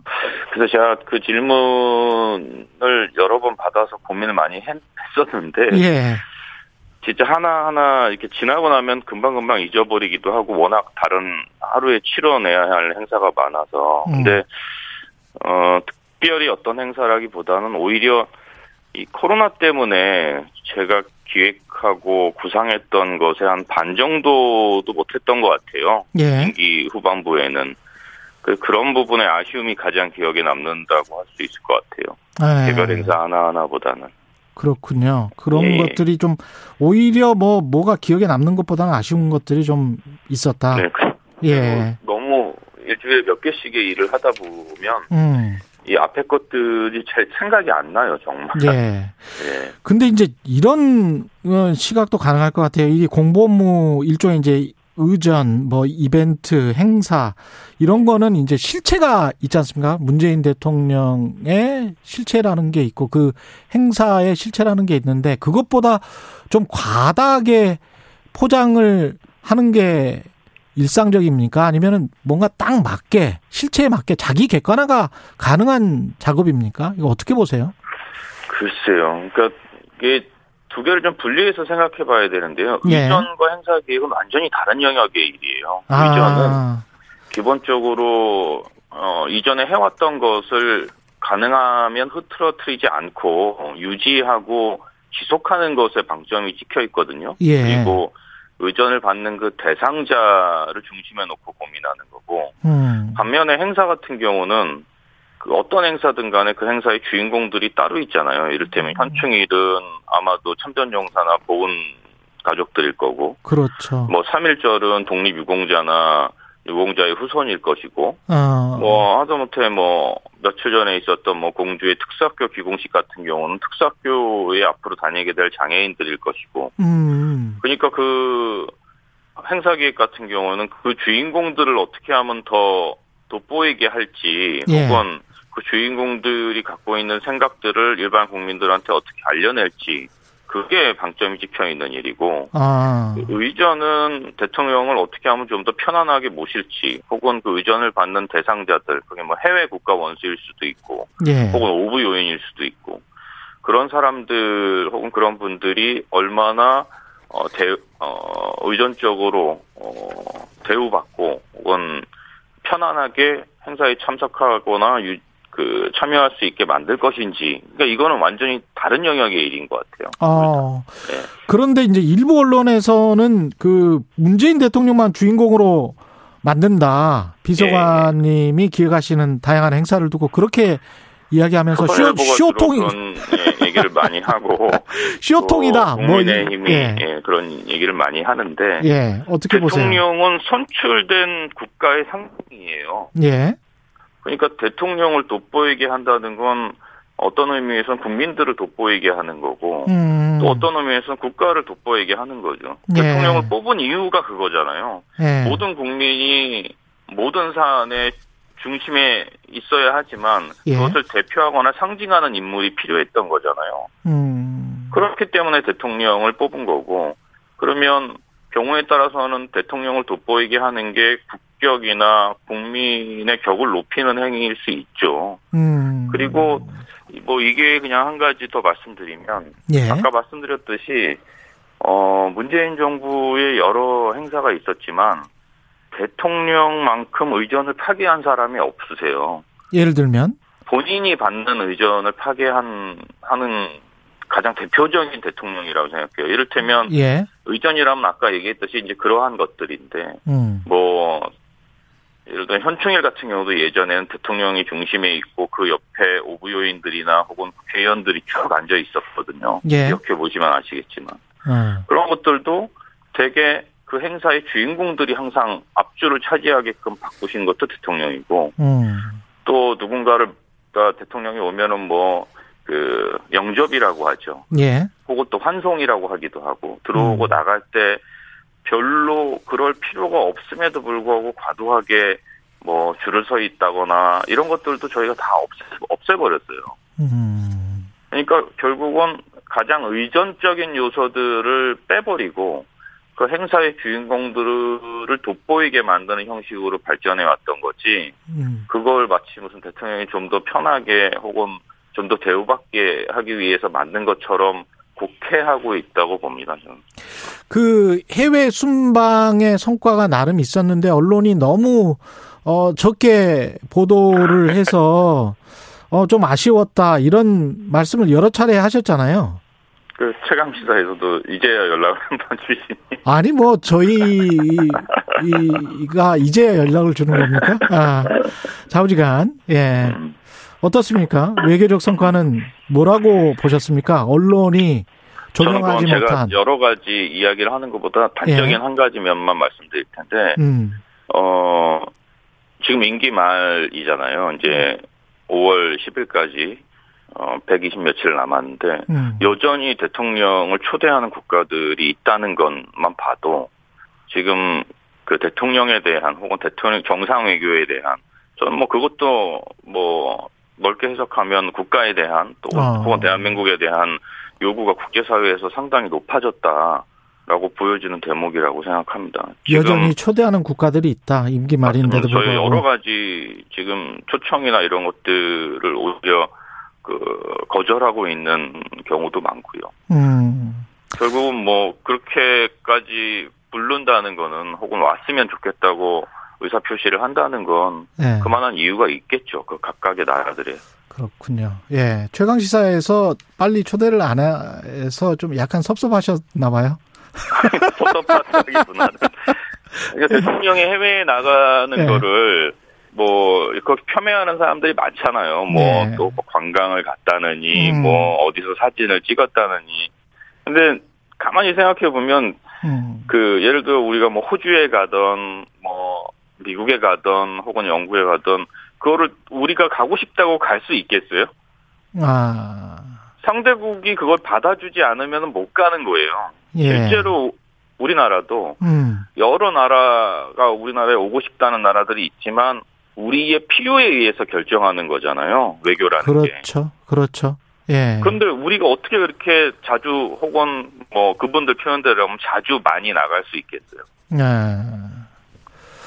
그 지- 부분만 생각해도 예. 어 아마 좀 더 실체가 무엇인지 음. 어 사실이 뭔지에 대해서 접근하실 수 있을 거라고 봅니다.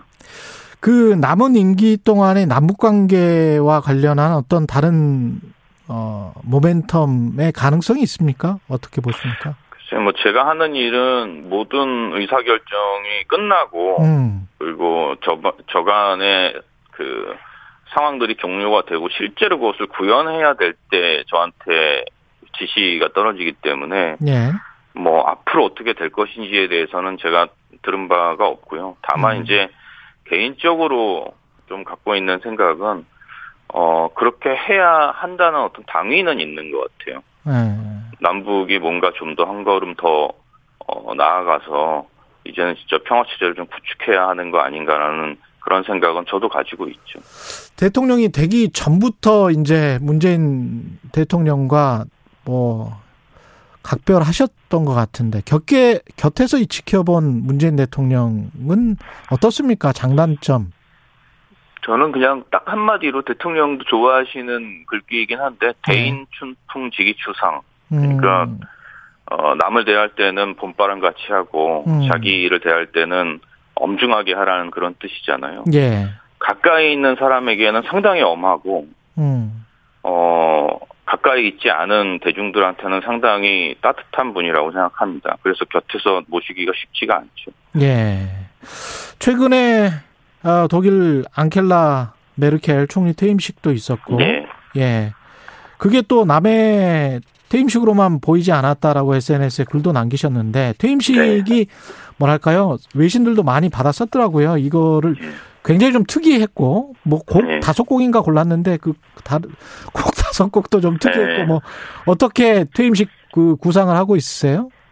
애석하게도 대한민국 대통령은 퇴임식이 없습니다. 아 그렇군요. 예, 취임식만 있고 예. 퇴임식은 없습니다. 근데 아시다시피 우리 대통령은 취임식도 상당히 간소하게 급하게 치러졌잖아요. 그렇죠. 그래서 제가 그 메르켈 총리 퇴임식을 보면서 그 소회를 썼던 거는 그 애석함 때문에 쓴 겁니다. 우리가 아.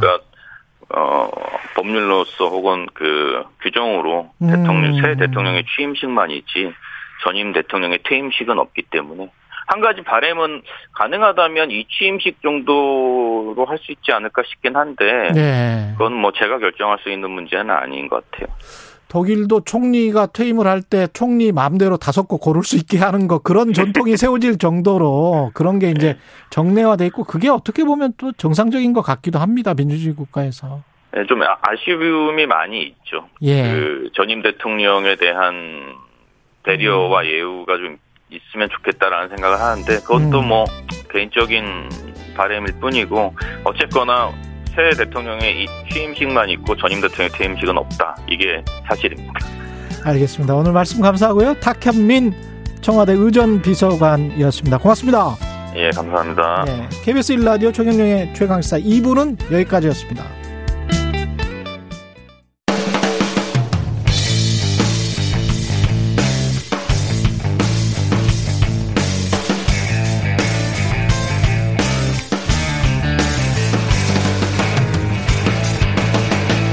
최경영의 최강 시사. 최강 시사 김호기의 사회학 카페 어서 오세요.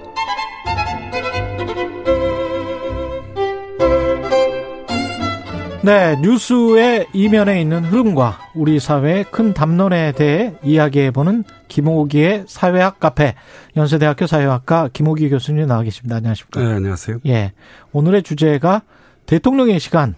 방금 전에 대통령의 시간을 주로 의전 행사를 주관했던 탁현민 비서관이나 네, 예, 네, 예, 전화 연결을 했었는데 네, 예. 이좀 다른 이야기이실 것 같네요. 예, 그렇습니다. 예. 올해 음. 뭐 최고로 중요한 일은 이제 3월 9일 대통령 선거하고요. 예. 5월 10일 새 정부 출범인데요. 음. 사실 이보다 더 중요한 일은 예상컨대 없을 것 같습니다. 음. 예, 우리나라에서요. 예. 3월 9일 이제 미래 권력이 드디어 이제 현재 권력으로 음. 예, 바뀌게 되는데요. 예. 그러니까 새로운 정부, 새로운 대한민국이 진입하는 순간입니다. 그리고 이 모든 것의 주체는 이제 다름 아닌 새 대통령. 음. 그러니까 대통령의 시간이 매우 중요하다고 볼 수 있는데요. 예. 좀 학술적으로 얘기하자면 음. 어, 사실 역사를 결정하는 것들은 구조적인 조건과 개인적인 역량입니다. 주체적 역량이죠. 구조적인 조건과 개인적인 역량, 예. 주체적 근데, 역량. 예. 근데 예. 이제 이 구조적인 그런 힘들이 사실 대단히 크다고 볼 수 있어요. 역사가 짓누르고 있죠. 예. 우리가 우리의 뜻대로 되지 않습니다. 예. 근데 이제 이러한 구조적인 족쇄들이 이완되고 음. 개인이 가지고 있는 주체적 역량이 극대화되는 좀 수사적으로 얘기하면 유토피아적 시간이 열리는 때가 음. 바로 우리나라의 경우에서는 대통령 선거가 치러지고 새 정부가 바로 구성되는 바로 그 시기입니다.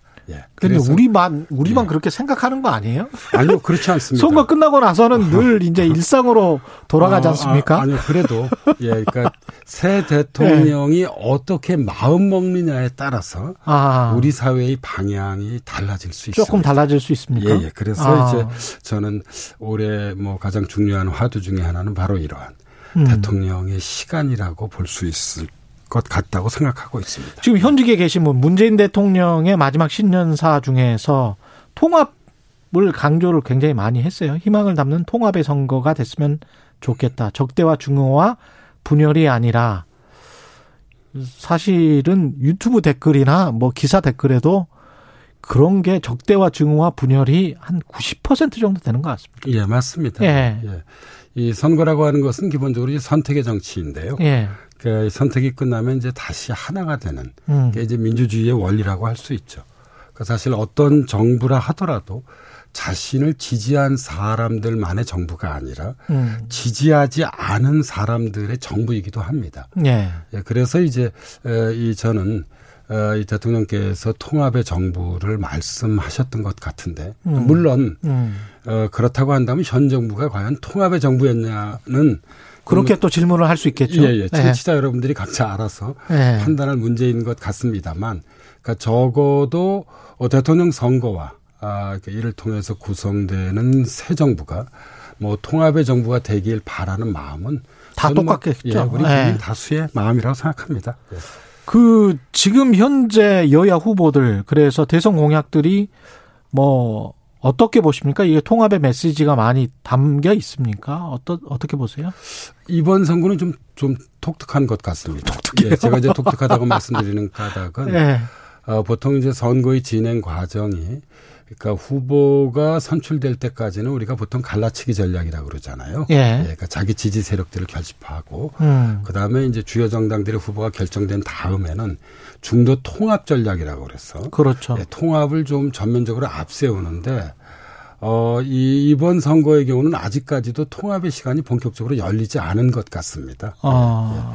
예, 예. 아, 선거가 한 2개월 정도 남아 있는데 음. 어, 앞으로 남은 이, 이 그, 어, 시간에는 어, 이, 이른바 아, 이제 중도 유동층이죠. 예. 예, 유동하는 중도층을 위한 어떤 통합의 전략들이 좀 더 본격화되지 않을까 그렇게 생각은 해보고 있습니다.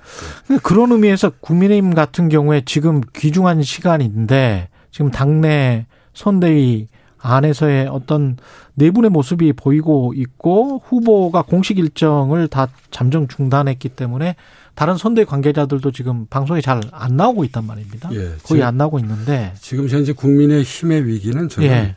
당의 위기인 동시에 윤석열 후보 본인의 위기라고 생각합니다. 음. 엄격히 따지자면 좀 더 중요한 걸 어, 이, 이 예. 말씀드리자면 예, 윤 후보 본인의 역량의 위기이지 않는가 하는 생각을 갖게 됩니다. 음. 왜냐하면 에, 우리가 또 선거가 역시 쭉 진행이 되다 보면 어느 지점에서는 가장 중요한 것이 예. 후보의 리더십이죠.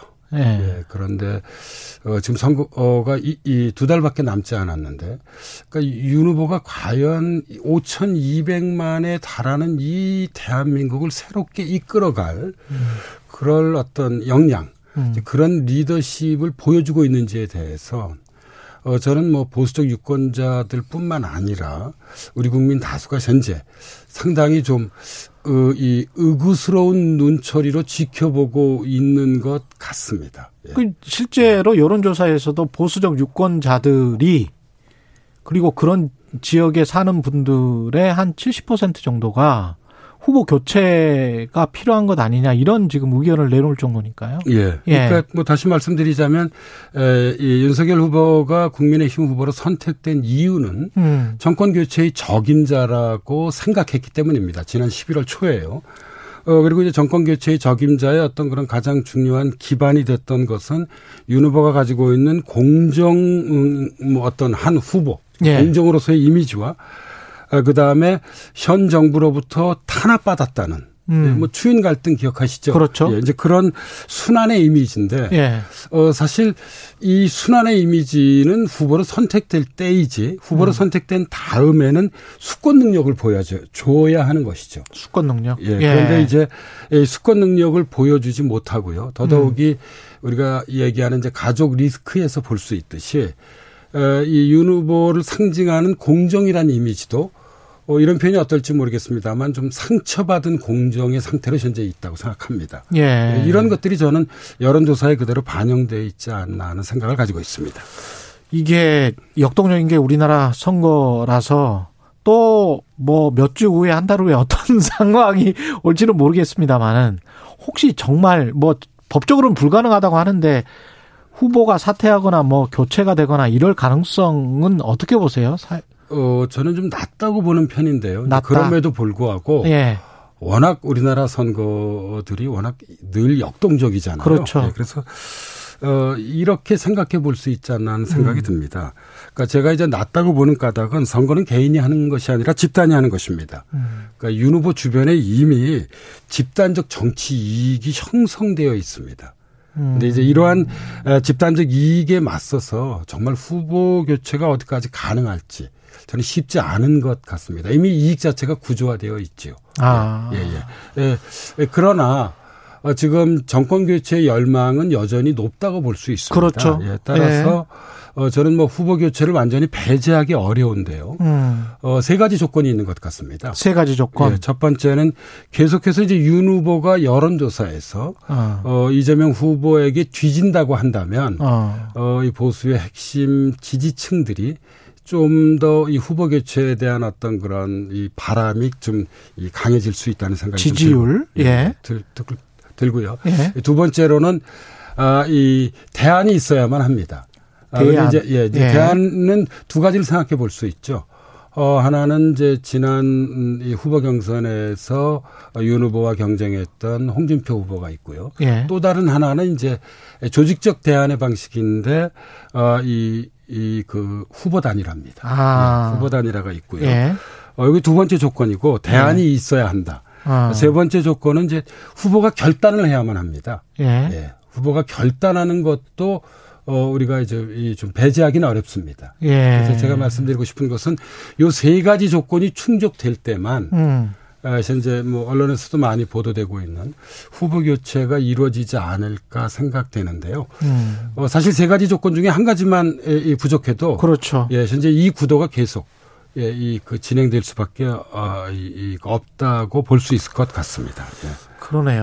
그 관련해서 그러면 안철수 후보의 지지율이 상승하고 있는데 후보 단일화 가능성은 높게 보십니까? 아니면은 어, 저는 이 단일화의 가능성도 좀 낮다고 보는 편입니다. 낮다. 이 네, 후보의 다- 결단이 있어야 있어야 되네요. 예, 또 그렇죠. 이것도. 예, 단일화가 쉽지 않은 어, 이유를 두 가지만 들어보자면 하나는 네. 후보들의 의지입니다. 음. 윤 후보가 설령 후- 의지가 있어도 안 후보가 의지가 없다면 불가능합니다. 음. 어, 안 후보는 최근 이, 이 그 언론 인터뷰에서 어, 이 후보 단일화를 하지 않겠다고 공언하고 있습니다. 예. 물론 뭐 이것이 정치적 수사일 수도 있습니다만 어, 제가 쭉 읽어보면 안 후보 나름대로의 어떤 그런 좀 진심이 좀 담겨져 어, 있는 것 같습니다. 예. 뭐그 진심이라는 것이 다른 것이 아니라 예. 승리가 보장돼 있지 않은데 예. 어, 이안 후보가 단일화에 그렇게 쉽게 응할 수 있을지 예. 음. 더더욱이 이안 후보의 경우에서는 2012년 문재인 후보와의 후보 단일화 경험이 있는데요. 그렇죠. 예, 본인은 아마 상당히 씁쓸하게 기억할 것으로 어, 저는 뭐이 생각하고 있, 습니다 아, 예, 그렇겠네요. 예, 그래서 예. 여기 하나 있고요. 후보들의 예. 의지. 예, 그리고 이제 두 번째로는 그 방식 정하기가 쉽지 않다는 점입니다. 음. 그러니까 여론조사가 이제 주 방식이 될 터인데 에, 질문 내용부터 역선택 방지까지 기술적인 좀 어려움이 사실 존재합니다. 네. 에, 우리나라에서 이런 여론조사를 통해서 후보 단일화를 한 사례가 아, 2002년 12월 한 20일쯤이었을 겁니다. 당시 예. 정몽준 후보와 노무현 후보가 음. 여론조사를 통해서 후보 단일화를 했는데요. 물론 뭐 의지가 강하다면 이런 기술적 어려움을 극복할 수 있겠지만 음. 어 이- 이것 역시 또 간단한 문제는 좀 아닌 것 같습니다. 그래서 이런 것들을 고려해 볼때이 저는 단일화가 쉽지 않다고 생각합니다. 다만 예. 아, 이른바 이제 야권 지지자들을 중심으로 음. 정권 교체의 열, 열망이 대단히 클 경우에는 음. 단일화에 대한 압박이 강하게 들어갈 것입니다. 아. 예, 이 경우에 뭐 윤 후보든 안 후보든 어떻게 대응할지는 좀 이렇게 좀 지켜봐야 할 것 같습니다. 예. 오늘 주제가 대통령의 시간인데 대통령 선거가 3월 9일이고 한 두 달 후면은 새 대통령의 시간이 열리게 됩니다. 대통령 시간에서 가장 중요한 거는 뭐라고 보세요? 어, 저는 대통령 본인의 역사적 책임 의식이라고 생각합니다. 책임 의식. 예. 그러니까 뭐 음. 보수 진보를 어, 뛰어넘어서서 어, 우리나라 국민들이 생각하는 어, 이 훌륭한 대통령은 한 세 분 정도이지 않을까 생각이 듭니다. 박정희 대통령, 음. 그 다음에 김대중 대통령, 노무현 음. 대통령이라고 생각되는데요. 여론조사도 비슷하게 나오죠. 예, 예. 근데 이세 대통령 다 나름대로 역사적 책임 의식을 갖고 있었다는 점입니다. 음. 예, 박정희 대통령의 경우는 가난으로부터 벗어나겠다. 아, 그리고 김대중 대통령은 민주적 복지 국가를 만들어 보겠다. 예. 에, 그리고 에, 노무현 대통령의 경우는 균형 발전과 아, 이 한미 FTA로 대표되는 선진 통상 국가를 한번 구축해 보겠다. 음. 이런 역사적 책임 의식이 있었죠. 그러니까 예. 우리 사회를 좀 앞으로 전진시키겠다는 책임 의식입니다. 음. 저는 사실 어, 이 대통령 선거에서 이 받은 지지율이 에, 그 정부의 통치에 직접적 영향을 미치지 않는다고 생각합니다. 예. 조금 전에 예를 들었던 경우를 돌아보면 음. 김대중 대통령의 경우도 그 DJP 연합이라고 하는 어렵게 대통령이 됐고요. 그렇죠. 노무현 대통령도 정몽준 후보와의 단일화라고 하는 역시 또 어렵게 맞습니다. 대통령이 됐습니다. 예, 그러나 아, 정작 통치에서는 나름대로 주목할 만한 업적을 남겼죠. 음. 그러니까 사실 지금 뭐 이번 대선이 이뭐 일각에서는 시시하다 또 일각에서는 지지부진하다 음. 뭐 여러 가지 평가들이 있지만 예. 선거가 치러지고 새 대통령이 선출이 되면 음. 사실 대통령의 시간은 새롭게 열리는 것입니다. 예, 그래서 제 뭐 개인적 소망이기도 합니다만 음. 어, 이 새 대통령이 누가 될지는 몰라도 음. 그새 대통령이 이런 역사적 책임 의식 에 대한민국을 좀 더 전진시키겠다라고 음. 하는 것을 좀 가져 주었으면 하는 그런 간절한 바람을 가지고 있습니다. 기자는 특성 자체가 이제 비관적인 인간들이 하는 직업이어서 그런지는 모르겠습니다만은 다음 대통령은 누가 되든 간에 굉장히 저는 힘들 것 같거든요. 코로나도 있고 경제도 돈만 푸는 정책에서 완전히 지금 새로운 대응을 해야 되는 인플레이션 때문에 그래서 누가 되든 정말 괴롭겠다. 그래서 저렇게 힘든 거를 왜 하려고 저렇게 부득불 우기는지 모르겠다 그런 생각도 드는데 다음 대, 새 대통령의 시간이 전진과 영광의 시간이 될까요? 아니면은 굉장히 고뇌와 고통의 시간이 될까요? 어떻게 보십니까? 고뇌와 고통의 시간이 될 가능성이 높지만 예. 아, 기자분들은 세계를 좀 비관적으로 해석을 하지만 예. 저희들은 학생들을 가리키기 때문에 예. 어, 이 낙관적으로 어, 저기 그 볼 수밖에 없습니다. 예. 그러니까 뭐 저희 두 사람의 것들을 묶은다면 이탈리아 중간쯤에. 사회사상가인 안토니오 그람시가 얘기했던 지적 비관과 예. 의지적 낙관인데요. 예. 지적으로는 비관스럽더라도 예. 의지적으로는 좀 낙관적 태도. 네, 태도를 가, 가져야 하지 않을까 하는 생각을 갖고 있습니다. 오늘 말씀 감사하고요. 사회학 카페 연세대학교 사회학과 김호기 교수님이었습니다. 고맙습니다. 네, 감사합니다. KBS 일라디오 최경련의 최강시사 듣고 계신 지금 시각은 8시 45분입니다. 여러분은 지금 KBS 1라디오 최경영의 최강 시사와 함께하고 계십니다.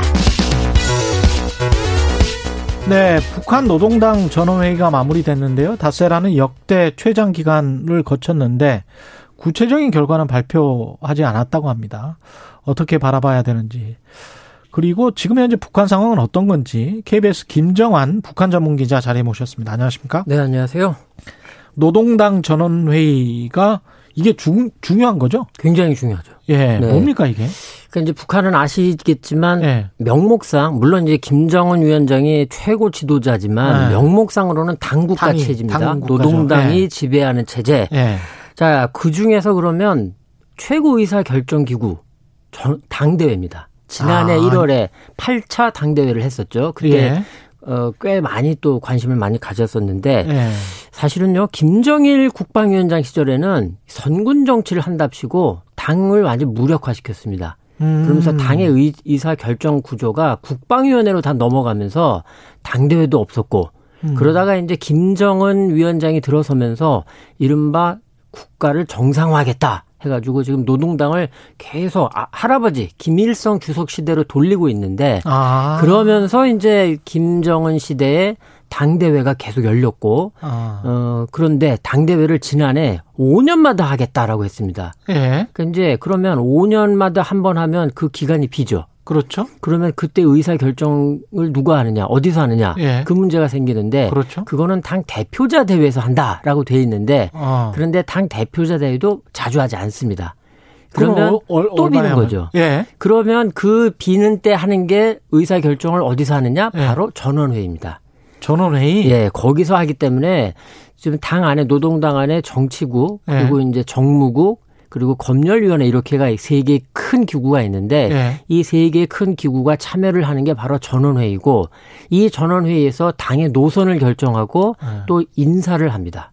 아. 그래서 여기서 그냥 조금만 예를 들자면 예. 2013년 3월에 그때 그 병진 노선 그러니까 경제 건설과 핵무력 완성을 같이, 어. 같이 간다. 한다. 이런 병진 노선을 결정을 했었고 음. 그리고 2018년 그때 한창 이제 평창을 계기로 해서 정상회담 한다 그러고 북미 정상회담 한다고 할 때그 예. 직전에 2018년 4월에 또 전원회의를 열어서 이제는 병진이 아니라 경제 건설에 집중하겠다. 어. 그렇기 때문에 이 고비 고비마다 전원회의가 열려서 어떤 방향으로 가겠다라는 거를 대내외에 제시하는 굉장히 음. 중요한 그런 정치 행사입니다. 메시지가 확실히 있군요. 그렇습니다. 그리고 이번에는 메시지가 있습니까? 그러니까 앞서 이제 우리 예. 최경영 앵커가 예. 구체적인 결과를 발표하지 않았다고 하셨는데 예. 구체적인 결과가 안 나온 건 대미, 대남 예. 여기에 대한 메시지가 없었고 어. 대내 메시지는 확실하게 나왔습니다. 뭐였어요? 농촌, 농업 여기에 정말 총력을 기울이겠다. 라는 아주 강한 메시지가 나왔고 그런데 아, 식량 문제가 심각한가 그렇죠. 식량. 문제도 있고 보네요. 그다음에 예. 김정은 위원장 입장에서는 사실 음. 내세울 만한 업적이 없죠. 음. 그리고 너무 평양의 중심이 되다 보니까 그렇죠. 지역, 특히 농촌 너무도 낙후합니다. 아, 거기도 지역 균등 발전 문제가 뭐 있군요. 일종의 그런 관점으로 볼 수도 예. 있고 그런데 그걸 조금만 뒤집어 생각하면 김정은 위원장 입장에서는 워낙 사정이 안 좋기 때문에 농촌이 예. 농촌에다가 북한식 표현으로 조금만 힘을 주면 어. 힘을 가하면 눈에 보이는 가시적인 성과를 만들 수 있죠. 음. 그게 일종의 업적이 될 수 있는 거거든요. 아, 식량 문제도 위원장은, 물론 중요하지만 아. 지금 올해로 11년 차인데 예. 11년째인데 사실 내세울 만한 업적이 별로 없습니다. 11년이나 됐어요, 벌써? 그렇죠. 예. 2000, 2011년에 이제 뭐 그랬으니까 오래 버텼네. 아니 그거는 조금 예. 다른 주제긴 한데 예. 사실 우리 많은 국내 전문가들이 과연 갈 수 있겠냐 했는데 처음에 그랬었잖아요. 잘 가고 있죠 지금. 잘 가고 북한 있네요. 입장에서는 김정은 예. 위원장 입장에서는 그 대남 대미 메시지가 근데 우리는 가장 중요한 게 그거지 않습니까? 그렇죠. 예. 종전 선언이랄지 대남 관련해서 담당 문과가 뭐 누가 하는지 뭐 이런 뭐 것들도 김영철 또 김성남, 리선권 예. 우리 남쪽에도 알려져 있는 이런 사람들이 분과위원회를 조직을 해서 토론하고 하는 게 사진도 공개가 됐고 그걸 어. 보면은 분명히 뭔가 하는구나. 그래서 아 저 뭔가 조금 내놓지 않을까 생각도 있었는데 그런데 음. 1월 1일 신년사를 가름해서 김정은 위원장이 신년사를 안 했고 음. 노동신문이라던가 조선중앙통신 같은 매체 관영 매체를 통해서 전원회의 결과 보도를 내놨는데 예. 이게 한 14,900자 가까운 꽤 긴 보도인데 예. 이 가운데 대미 대남 메시지가 66자. 에? 0.4%. 66자? 예, 그리고 그 내용도 뭐, 굉장히 그랬어요? 뭐 다사다변한 국제 정치 정세와 주변 환경에 대처해 남북 관계와 대외 사업 부분에서 견지해야 할 원칙적 문제들과 일련의 전술적 방향들을 제시했다. 뭔 말이야? 아주 원칙적인 그냥 원론적인 얘기만 했어요. 아무 내용이 없네요. 아니, 내용은 있습니다. 여기 예. 사실 많이 들어가 있어요. 다사다변한 이게? 국제 정치 정세. 예. 그러니까 지금 올해 예. 그러니까 이런 거죠. 최경영 앵커가 예. 저한테 예. 얼마를 주겠어. 예. 라고 말을 해놓으면 어. 줘야 되잖아요. 그렇죠. 그런데 주변 본인 주머니 사정이 어떻게 될지도 모르고 예. 그리고 저한테 또 어떤 사정이 생길지도 모르고 예. 그러니까 함부로 얘기를 못하는 상황이 있을 수 있잖아요. 그걸 이렇게 표현한 거예요? 그렇죠. 그러니까 아, 이제 국제 정치 예? 정세가 굉장히 예? 다변해서 음. 한마디로 지금 사실 남쪽과도 미국과도 뭔가 하고 싶은 건 맞는데 아. 올해 상황이 지난해 못지않게 지금 코로나 계속되잖아요. 미국도 지금 그 국내 문제로 난리고 난리죠. 예. 미국은 그래 뒤에서 얘기할 시간이 안 될 것 같아서 예. 미리 말씀드리면 이거를 지금 봐야 되는 게 뭐가 있냐면 바이든 행정부 연초부터 정신이 없어요. 그렇죠. 러시아와의 우크라이나 문제 예. 있죠. 이거 잘못하면 이달 말에 전쟁 터질 수도 있다는 지금 얘기가 나오죠. 예. 그리고 우리 언론에서 크게 지금 부각을 못 하고 있는데 이란 핵 협상 복원 예. 이거 다음 달 말까지 하겠다라고 했는데 이게 마지막 협상이 될 가능성이 크고 이란은 지금 인공위성 쐈습니다. 어. 그 무슨 말이냐면 바이든 행정부가 지금 북한 아 난 잘 모르겠고 잠시 좀 놔두자. 이란은 핵이 있는데 인공위성을 쐈다. 쐈어요. 예. 자, 이런 상황이에요. 이러다 보니까 거기다가 중국 문제는 올해 내내 또 계속 갈 그렇죠. 거고. 예. 그 북한이 보기에는 이 상황이 너무 복잡하고 그렇기 때문에 지금 우리가 미국에 대해서 어떤 입장을 할 거다라고 밝히기가 곤란한 상황인 거죠. 그리고 아, 사실 또 하나 신경을 못 쓰네. 예. 대북 적대시 정책 철회, 또 이중 기준 적용 철회. 예. 이거를 지금 전제 조건으로 내걸었는데 음. 북한 자신도 변할 생각이 없기 때문에 여기에 대해서 뭐라고 얘기를 했다가 예. 괜히 상황만 흐트러질 수 있다. 이렇게 보고 있는 것 같습니다. 우리한테도 뭐 해줄 게 없네요. 지금 북한이 뭐 우리한테 해줄 게 글쎄요. 그리고 네. 어, 국제 정치와 우리 한국 대한민국의 또 정치 일정을 봤을 때 그렇죠. 3월 또 9일에 선거고. 그 3월 9일의 선거도 있지만 네. 사실은 1월부터 3월 사이에 미국 바이든 행정부에서 음. 아주 중요한 네 가지 정도의 물약 그 문건이 나옵니다. 예. 그러니까 이제 뉴클리어 파스처 리뷰 핵태세 검토 보고서 NPR이라고 하는 것과 예. QDR이라고 해서 4개년 국방 계획이라던가 어. 네 종류가 나오는데 예. 북한 입장에서는 또 함부로 얘기를 했다가 어. 그렇지 않아도 지금 가만히 있어도 네 가지 보고서에 북한이 다 들어갈 겁니다 분명히. 예. 그런데 먼저 북한이 이런 식으로 뭐 하겠다고 했다가 북, 미국이 또 그거를 빌미로 해서 그렇죠. 북한을 더 세게 할 수가 있죠. 그러니까 그런 빌미를 주기도 싫은 것도 있고 어. 그리고 2월에는 베이징 동계올림픽 있죠. 그러네요. 북한이 뭔가 또 굉장히 세게 또 얘기를 했다가 음. 지금 중국은 시진핑 주석의 신년사 통해서 베이징 동계올림픽을 굉장히 성공적 개최를 강조를 하고 있는데 음. 거기에다 대고 북한이 지금 뭔가 자극하는 거를 한다? 어려운 상황이죠. 아. 그리고 또 3월 9일 대통령 선거 한국이 있고 예. 4월에는 또 이제 물론 그 국내 행사긴 하겠습니다만 북한에 음. 김일성 주석 110주년 탄 어, 생일 110주년 이 태양절이거든요. 네. 꺾어지는 해기 때문에 뭔가를 할 수도 있는 이런 상황도 있고 음. 또 하반기로 넘어가면은 이제 10월쯤에 시진핑 주석 4년임 3연임 예. 하는 이런 정치 행사가 있을 것 같고 11월에 미국 중간선거 있고 음. 북한도 이런 일련의 timetable 시간표를 보고 있기 때문에 함부로 지르질 않는 거예요. 그렇구나. 예. 올해는 그냥 조용히 아 조용히는 아닌데 조용히는 아니다. 조용히는 아니죠. 왜냐하면 예. 이른바 우리는 이제 북한이 뭔가 또 도발하지 않겠냐 이런 예. 생각을 많이 하는데 그거는 김정은 위원장도 지금 몰라요. 자기도 자기 해야 마음을 될지 몰라. 뭘 해야 될지 예. 왜냐하면 상황이 너무 유동적이기 때문에 야, 이 짧은 66자의 문구에서 이렇게 해석을 해낸다는 거는 정말 정말 전문 기자 맞네. 그거는 뭐 예. 조금만 관심을 갖고 있으면 할 수 있습니다. 아, 그렇군요. 네. 이그 식량 문제도 아주 심각한 것 같은데 방역 상황은 짧게 방역 상황은 여전히 안 좋다. 안 좋다. 네, 식량 문제는 그런데 한 가지. 예. 우리 최 앵커도 어렸을 때 예. 토요일은 분식 먹는 날. 뭐 이런 그런 거 있었었어요. 예. 지금 한 가지 재밌는 게 음. 북한이 밀농사를 강조하고 들었는데 아. 이 부분에서 우리는 밀농사라던가 경험이 있으니까 예. 이런 부분을 조금 활용하면 아. 뭔가 남북 나. 교류와 뭐 이거에 조금 접점을 만